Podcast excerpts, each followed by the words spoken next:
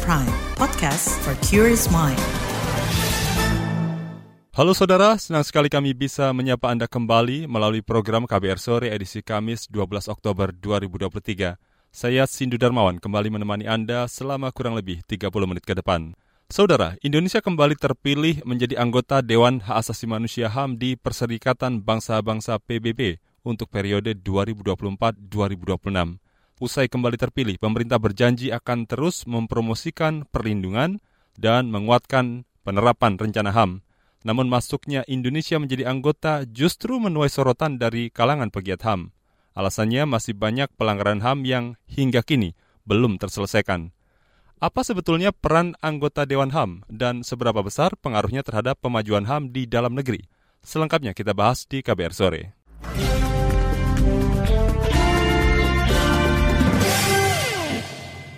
Saudara, Indonesia untuk kali ke-6 terpilih menjadi anggota Dewan HAM PBB. Dewan HAM PBB bertanggung jawab memperkuat kemajuan dan perlindungan HAM di seluruh dunia, menangani situasi pelanggaran HAM serta membuat rekomendasi terkait situasi HAM di sebuah negara. Menteri Luar Negeri Retno Marsudi mengatakan, pemerintah mengusung tiga prioritas di Dewan HAM PBB, salah satunya mendorong penguatan pelaksanaan HAM di dalam negeri. Tiga prioritas utama dalam menjalankan keanggotaannya di Dewan HAM PBB, yaitu pertama, meningkatkan kapasitas negara-negara dalam mempromosikan dan melindungi HAM, utamanya melalui peningkatan kerjasama teknis dan capacity building.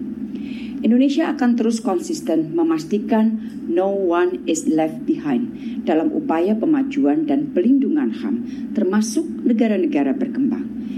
Di dalam negeri, kita juga akan mendorong penguatan implementasi Rencana Aksi Nasional Hak Asasi Manusia atau RANHAM, termasuk pemajuan isu-isu penting seperti kesetaraan gender, pelindungan hak anak dan perempuan, serta hak atas kesehatan dan pembangunan.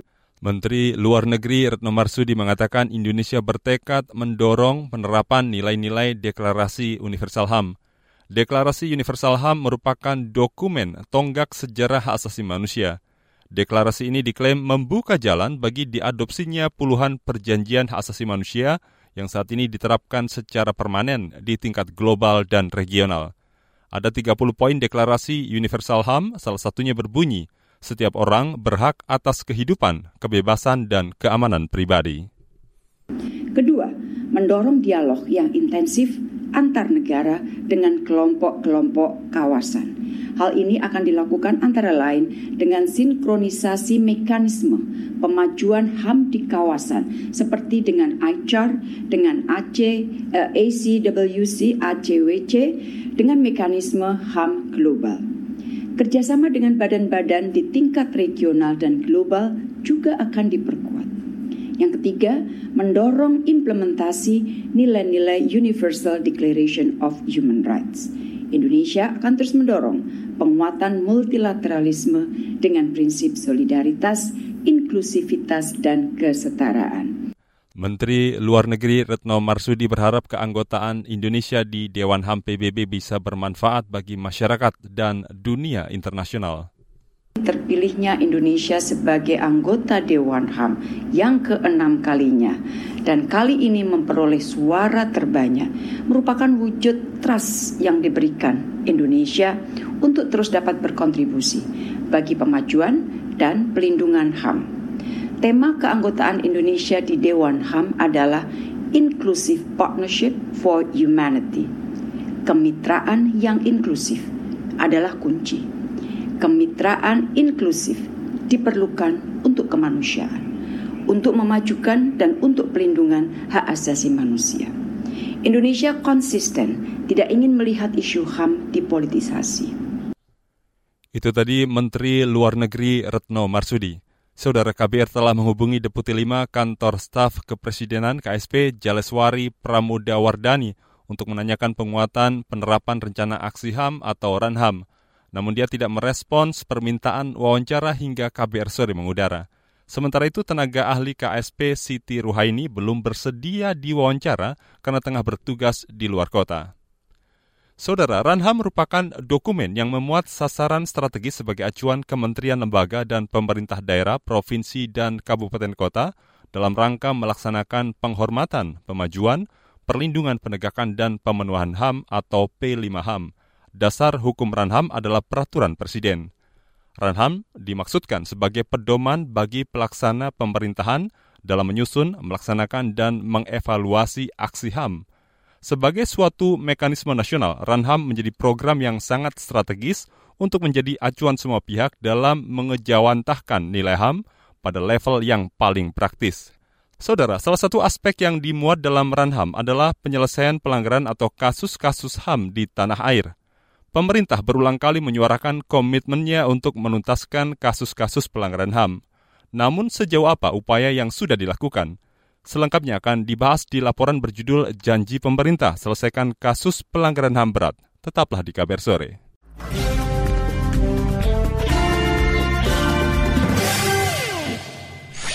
Commercial break. Commercial break. Yang baru, yang baru, yang baru. Tidak ada yang lebih baru dari kabar baru.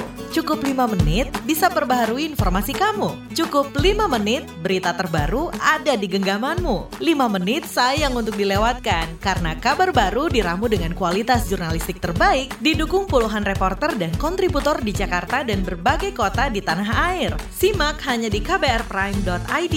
Cukup search kabar baru, kamu akan dapatkan informasi teraktual dalam 5 menit. You're listening to KBR Pride, podcast for curious mind. Enjoy!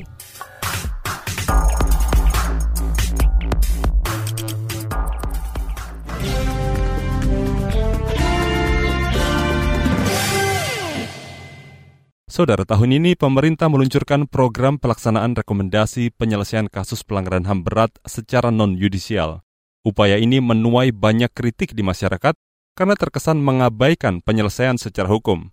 Sejauh mana upaya pemerintah menyelesaikan kasus-kasus pelanggaran HAM? Berikut laporan khas KBR disusun Agus Lukman. Pada Juni lalu, Presiden Joko Widodo berkunjung ke rumah Gedong Aceh untuk meluncurkan program penyelesaian kasus pelanggaran hak asasi manusia atau HAM berat. Kasus pelanggaran HAM berat akan diselesaikan secara non-yudisial atau di luar jalur pengadilan. Jokowi mengatakan program ini merupakan langkah awal untuk menyelesaikan kasus pelanggaran HAM di Indonesia. Dia memastikan penyelesaian secara hukum atau yudisial tetap bisa dijalankan jika terdapat bukti yang cukup.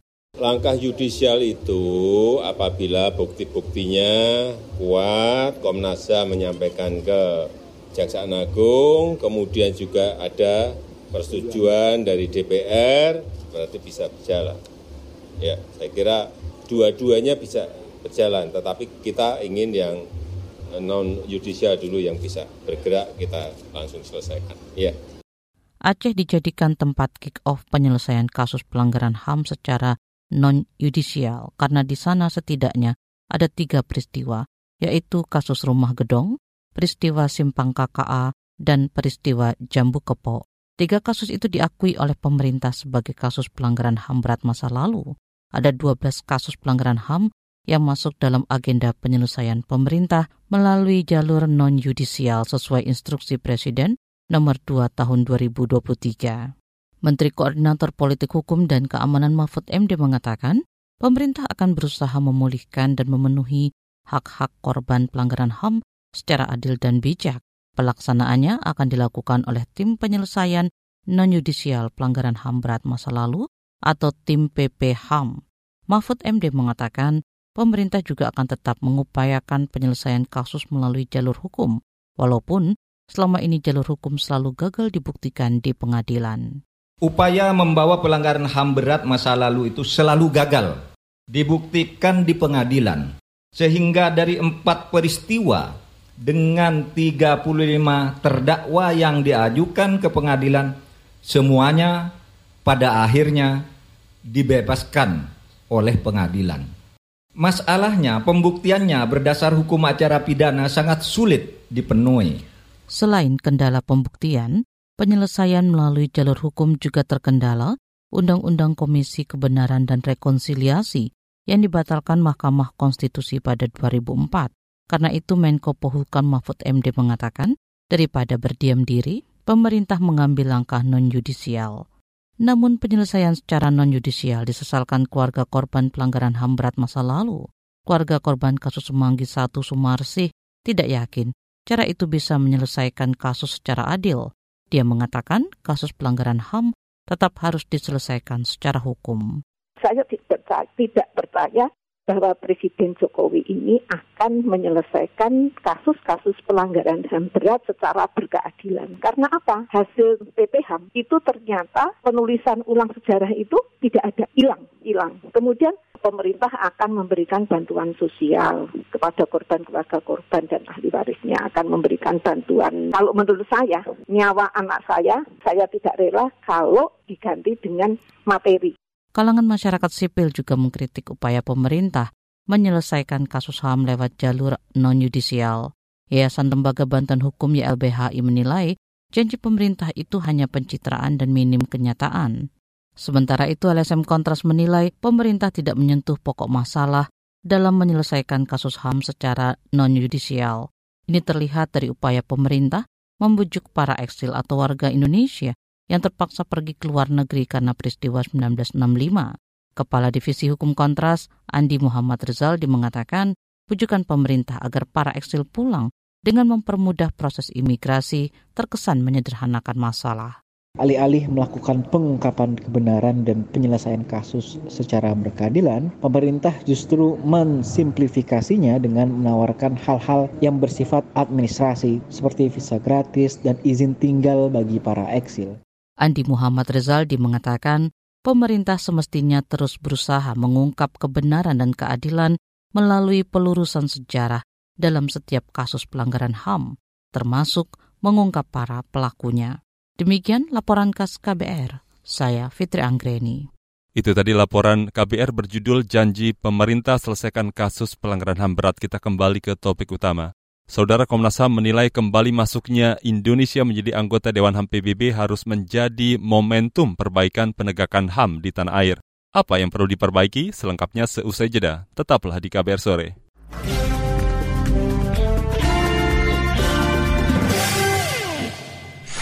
Commercial break. Commercial break. Ada apa MJ? Spiderman tolong tangkepin orang ini. Aku habis kena tipu investasi bodong nih. Sekarang aku bangkrut. Oh alah, pasti belum dengerin uang bicara ya? Uang bicara? Apa itu? Podcast ekonomi dan literasi finansial dari KBR Prime. Narasumbernya kredibel dan topiknya cocok banget buat anak muda kayak kita. Ada juga nih, topik biar nggak ketipu investasi bodong. Uang Bicara, menavigasi kamu supaya tetap cuan dari KBR Prime. You're listening to KBR Pride, podcast for curious mind. Enjoy!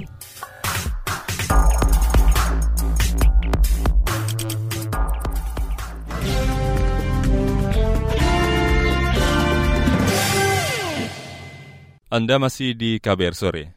Saudara, kembali terpilihnya Indonesia sebagai anggota Dewan HAM PBB harus menjadi momentum pemerintah menyelesaikan sederet pelanggaran HAM di tanah air – Pesan itu disampaikan anggota Komisi Nasional Hak Asasi Manusia Komnas HAM Anis Hidayah. Menurut dia, menjadi anggota Dewan HAM PBB memiliki konsekuensi. Secara politik internasional, Indonesia memiliki tanggung jawab moral untuk meningkatkan upaya pemajuan dan penegakan HAM di sebuah negara. Selengkapnya kita simak wawancara jurnalis KBR Safira Aurelia dengan Komisioner Komnas HAM Anis Hidayah. Bagaimana tanggapan Anda terkait uh, Indonesia yang menjadi anggota Dewan HAM di PBB dan sebetulnya apa peran dan pengaruhnya terhadap penanganan HAM sendiri di dalam negeri, Bu?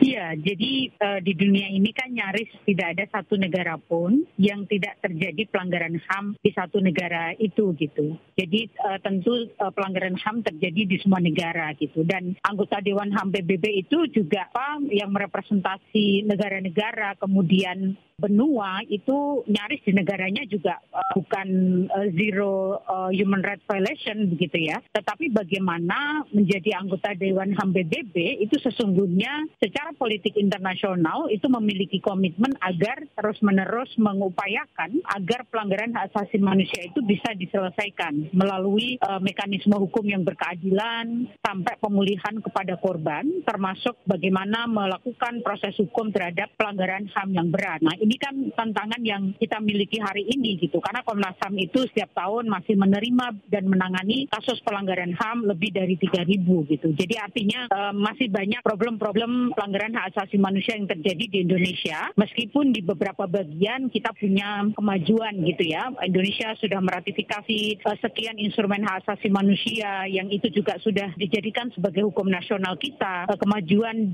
beberapa undang-undang yang itu menjamin uh, pemenuhan HAM, tetapi di sisi lain ada juga ber beragam regulasi yang itu berpotensi melahirkan pelanggaran hak asasi gitu. Jadi um, ini menjadi tantangan kita bersama gitu jika dilihat dari penyelesaian pelanggaran HAM berat, Bu. Nah, ini apakah keanggotaan Indonesia ini justru nantinya akan menjadi beban atau seperti apa? Uh, itu tergantung pemerintah Indonesia melihatnya seperti apa gitu ya. Karena ini kan bukan pertama kali Indonesia anggota Dewan HAM PBB. Kita sudah sekian tahun jadi anggota Dewan HAM PBB gitu ya. Dan uh, saya tidak tahu seberapa ini berpengaruh uh, di tingkat nasional dalam upaya-upaya Indonesia menyelesaikan persoalan-persoalan uh, pelanggaran hak asasi manusia di Indonesia gitu. Tetapi secara politik internasional uh, tentu itu menjadi satu tanggung jawab moral gitu untuk bagaimana uh, meningkatkan upaya-upaya kita dalam pemajuan dan penegakan hak asasi di uh, negara kita gitu. Sebagai anggota Dewan HAM RI tentu akan disorot ya Bu ya, dan pegiat HAM juga mendorong agar kasus-kasus pelanggaran HAM di di Indonesia ini dapat diselesaikan. Melihat dari uh, gambaran tersebut bagaimana sikap Komnas HAM Bu menanggapinya? Um, UN kan juga sudah punya mekanisme ya. Mereka ada mekanisme treaty body. Uh, UN juga punya uh, universal periodic review gitu ya, yang uh, selalu melihat uh, sejauh mana pemerintah-pemerintah atau negara-negara anggota PBB itu menjalankan um, tanggung jawabnya dalam pemenuhan hak asasi manusia gitu. Jadi uh, mekanisme yang tersedia itu kan juga menjadi um, alat bantu bagi pemerintah Indonesia uh, dalam memastikan kondusivitas uh, pelaksanaan hak asasi manusia di Indonesia gitu termasuk rekomendasi-rekomendasi yang lahir dari UN Treaty Bodies gitu ya special rapporteur maupun dari mekanisme-mekanisme yang uh, tersedia yang lainnya. Indonesia menjadi Dewan HAM PBB Bu. Nah ini bagaimana dorongan dari Komnas HAM kepada pemerintah untuk mendesak atau mendorong penyelesaian pelanggaran HAM berat sendiri di Indonesia? Ya seperti yang saya sampaikan, ya ini mestinya momentum bagaimana uh, pemerintah meningkatkan komitmen untuk menyelesaikan persoalan hak asasi manusia di Indonesia, persoalan pelanggaran hak asasi manusia di Indonesia, termasuk pelanggaran HAM berat gitu ya, baik dari aspek yudisial maupun non yudisialnya gitu. Jadi itu pesan um, utama kami gitu ya yang uh, perlu kami sampaikan kepada pemerintah. Itu tadi perbincangan jurnalis KBR Safira Aurelia dengan Komisioner Komnas HAM Anis Hidayah. Sementara itu, anggota Komisi Bidang Luar Negeri di DPR, Dev Laksono, menilai masuknya Indonesia menjadi anggota Dewan HAM PBB menunjukkan kepercayaan masyarakat dan keseriusan pemerintah dalam menegakkan HAM. Meski begitu, Dev mengingatkan masih banyak kasus pelanggaran HAM yang belum tuntas. Banyak perkara HAM yang terjadi di seluruh pelosok dunia, baik ringan, sedang, ataupun yang sangat berat. Dan kita memiliki pengalaman dan historis akan penanganan kasus tersebut dan ini bisa menjadi sukses story ataupun tren ataupun juga platform untuk kita melakukan penegakan akan HAM sehingga memastikan seluruh umat manusia mendapatkan hak-haknya secara adil dan juga terbagi rata kepada semuanya. Itu tadi anggota Komisi Bidang Luar Negeri di DPR Dev Laksono. Saudara, kembali terpilihnya Indonesia menjadi anggota Dewan HAM PBB menuai sorotan dari sejumlah pegiat HAM. Indonesia dinilai tidak pantas karena belum mampu menuntaskan sederet pelanggaran HAM berat masa lalu. Selengkapnya sesaat lagi di KBR Sore.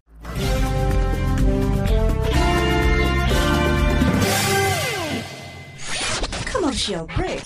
Commercial break.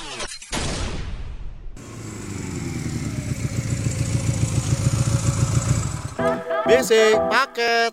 Yuhu, paket buletin pagi aku udah datang.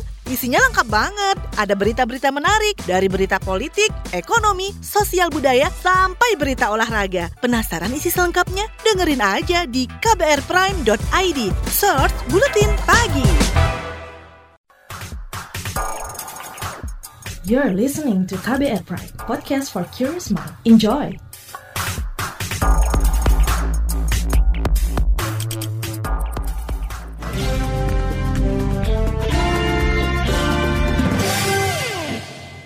Anda masih mendengarkan KBR Sore. Saudara, LSM HAM Kontras meragukan kapasitas Indonesia sebagai anggota Dewan HAM PBB. Menurut Koordinator Kontras, Dimas Bagus Arya Saputra, terpilihnya Indonesia menjadi anggota Dewan HAM PBB tidak relevan dengan kondisi penegakan HAM di tanah air. Kata dia, masih banyak pelanggaran HAM yang tak kunjung jelas penyelesaiannya. Selengkapnya kita simak petikan wawancara jurnalis KBR Heru Haitami dengan Koordinator Kontras Dimas Bagus Arya Saputra. Indonesia kembali terpilih sebagai anggota Dewan HAM PBB. Apa catatan kontras dan jika melihat pada kondisi HAM di tanah air? Uh, ada hal yang sifatnya kontraproduktif dengan terpilihnya Indonesia sebagai anggota Dewan HAM PBB untuk periode 2024-2026. Meskipun kami tahu bahwa di sejumlah kesempatan memang Indonesia selalu menjadi anggota Dewan HAM PBB begitu ya, tapi ini menjadi satu hal yang sifatnya kontraproduktif dengan apa yang sebenarnya terjadi dalam konteks kemajuan dan juga penegakan hak asasi manusia di Indonesia itu sendiri dan juga bagaimana peran Indonesia dalam konteks kawasan terkait dengan mendorong pemajuan, perlindungan, penegakan dan penghormatan hak asasi manusia. Nah, yang pertama kami melihat bahwa di konteks Indonesia sendiri secara nasional angka penegakan dan juga perlindungan serta penghormatan hak asasi manusia itu masih terbukti tidak baik begitu ya. Kami mencatat dalam sejumlah laporan terutama dalam laporan hak asasi manusia yang kami keluarkan di tahun 2022 kami melihat masih adanya sebuah proses yang belum tuntas yang dilakukan oleh Indonesia untuk melakukan penghormatan dan juga pemajuan nilai-nilai hak asasi manusia. Apa saja indikatornya? Indikator yang pertama adalah masih belum adanya tingkat kepatuhan terkait dengan standar norma hak asasi manusia. Indonesia masih melakukan sejumlah tindakan-tindakan pelanggaran hak asasi manusia, yakni penyiksaan, tindakan-tindakan tidak manusiawi dan juga merendahkan martabat manusia. Angkanya juga masih cukup tinggi begitu dan tidak ada satu mekanisme evaluasi korektif untuk kemudian dapat meniadakan dan juga menghapuskan tindakan-tindakan penyiksaan yang ada di Indonesia. Yang kedua, Indonesia juga masih memberlakukan dalam kitab undang-undang hukum pidana yang baru penghukuman mati begitu ya atau hukuman mati dalam skema penghukuman pidana. Kami masih melihat bahwa ada komitmen setengah hati untuk kemudian dapat melakukan penghapusan hukuman mati di Indonesia. Yang ketiga, sejumlah peristiwa kekerasan dan juga penyerobotan lahan yang dilakukan oleh pemerintah Indonesia kepada warganya atas nama proyek strategis nasional serta konflik-konflik agraria yang terjadi di seluruh Indonesia dalam kurun waktu 4 tahun terakhir. Yang keempat adalah fenomena penyempitan kebebasan ruang sipil yang angkanya selalu menurun berdasarkan sejumlah penelitian. Nilainya semakin menurun seenggaknya dalam dua tahun terakhir. Dalam konteks ini kami juga menyoroti bagaimana bentuk-bentuk e, pembungkaman ekspresi, pembungkaman pendapat yang dilakukan kepada sejumlah pembela hak asasi manusia, wartawan, akademisi dan juga beberapa pegiat lingkungan serta pegiat anti korupsi itu juga menunjukkan bahwa terjadi tren penyempitan koridor-koridor sipil terutama dalam kebebasan untuk menyatakan pendapat. Nah, yang terakhir kami juga melihat bagaimana lemahnya komitmen Indonesia dalam menghapus kultur impunitas. Seenggaknya ditunjukkan dengan kebijakan secara instan begitu ya soal penyelesaian pelanggaran HAM berat masa lalu dalam wujud pembentukan tim PPHAM non yudisial yang hanya mengedepankan aspek ganti rugi secara cepat kepada masyarakat korban dan juga keluarga korban tapi abai terhadap hak atas kebenaran dan juga hak atas keadilan yang harusnya menjadi satu skema yang sifatnya komplementer dengan skema pemulihan yang menjadi titik berat dari PPHAM. Itu tadi Koordinator Kontras Dimas Bagus Arya. Sementara itu Pelaksana Divisi Advokasi Internasional Kontras Nadine Serani Salsabila mengatakan Indonesia harus memanfaatkan peran keanggotaannya untuk memajukan penegakan HAM di dalam negeri. Salah satunya dengan menandatangani sejumlah konvensi internasional terkait HAM dan melibatkan para pegiat HAM dalam membuat kebijakan.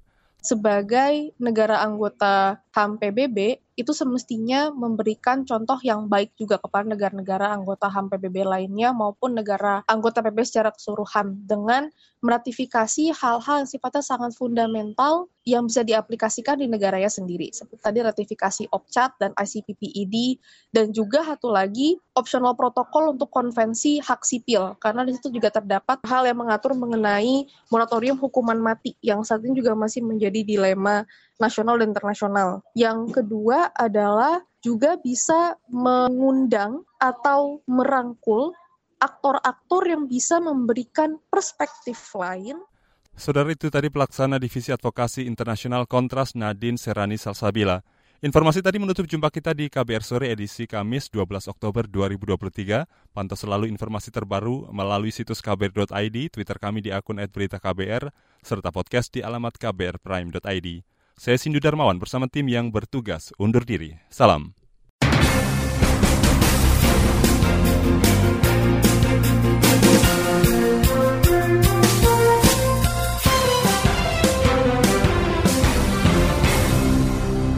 KBR Prime, cara asik mendengar berita. KBR Prime, podcast for curious mind.